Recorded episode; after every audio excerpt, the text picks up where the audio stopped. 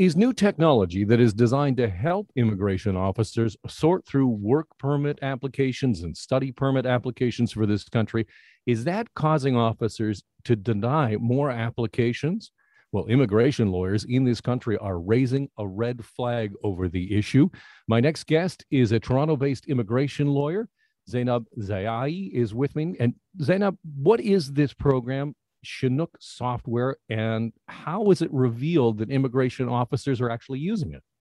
Hi, Alan. Um, so, this is a topic that is uh, taking up a lot of my time these days, and I'm sure some of the other immigration uh, lawyers around the country that do uh, litigation work the, the Chinook software um, was actually disclosed to us as part of uh, the routine litigation that we're doing for a lot of refused applicants, um, mostly in the study permit category. Because of the pandemic, we're seeing uh, probably a different pattern of refusals for work permits and visitors, but study permit applicants still try to apply and come. And we saw increased numbers of refusals in uh, late 2019 before the pandemic, but also last year and this year.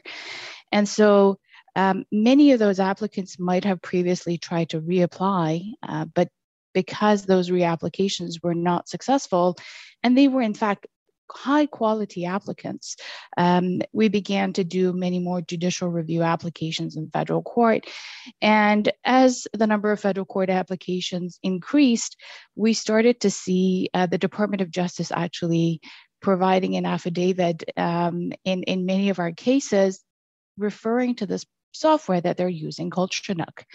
And as part of that affidavit, they set out how the software is intended to assist visa officers across the world as they're reviewing these applications to be able to open them in essentially an Excel tool.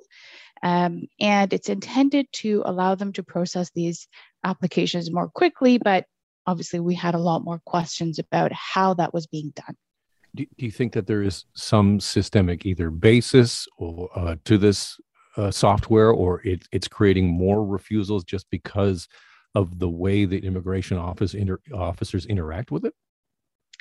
Uh, that's a very good question. I think that the the prob you know there is a recognition that there has been an increase, uh, a sizable increase in the number of applicants in the last few years, and given the limited resources that visa officers have, I can completely understand the concern that the government has, that visa offices have with regards to trying to get through their workload. Now, I think the challenge with a tool like Chinook is that they're not they haven't put enough thought into the design and the oversight of the system to make sure that it is fair and that there are not errors. Um, this system allows, you know, the visa officer to go through dozens, perhaps even a hundred files at the same time within an Excel sheet. Um, there's no clear indication that they would have the opportunity to go back and look at documents that are in the application.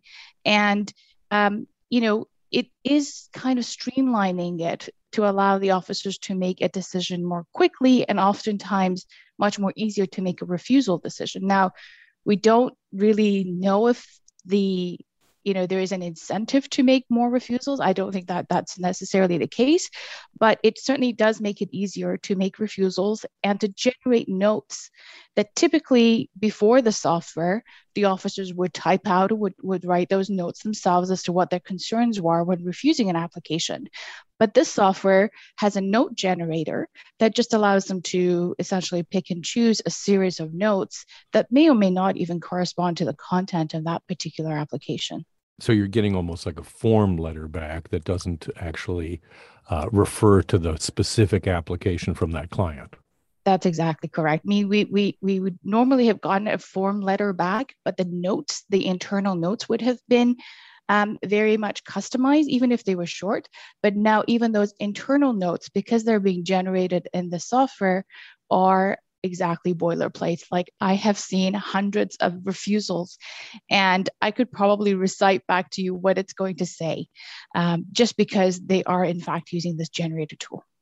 give give listeners a, a, sense of why it is so important that work permits and study permits are granted to those who are qualified to come to this country.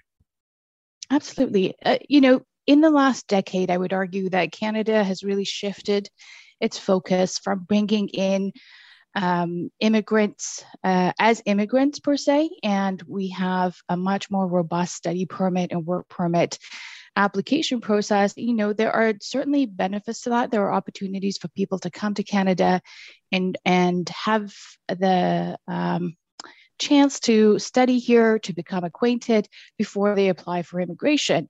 And I think if we don't have a system that allows us to better distinguish and have a higher success rate for those quality applicants that are applying for study permits, for example, then we are potentially losing out on that future um, pool of applicants that want to apply for immigration.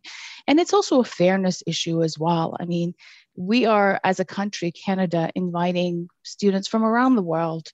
Uh, oftentimes at great expense to apply for study permits and you know work permits etc to come to canada and I think, you know, we have a very low application fee when we do these applications at the visa office. For example, for study permits, it's only $150. But oftentimes those students have spent much more than that on getting their acceptance and, and, and taking other steps to, to get their applications ready. And we're not giving them um, a fair opportunity to have those applications assessed. And I completely recognize that, you know, the, the large volume of files has created this pressure for visa officers. They have to work through thousands of applications. Um, but I think that, that, that, you know, Immigration and Refugee Citizenship Canada, IRCC, can do better in terms of the design of our program, the guidelines that we provide, and the tools and resources that we provide to visa officers to allow them to make fairer decisions as opposed to just quick decisions. So the, the issue then to your mind is not technology software or AI, but it is transparency on how it works. Well, that's a very good question, Alan, because I think it does at the end kind of bring us to the question of AR as AI as well, because uh, I think part of the reason that perhaps the government disclosed this is, you know, in the litigation that we're doing, um, you know, I'm speculating a little bit here, but I think it might be that, you know, they're trying to open the door to more um, uses of AI, and this is a precursor to that.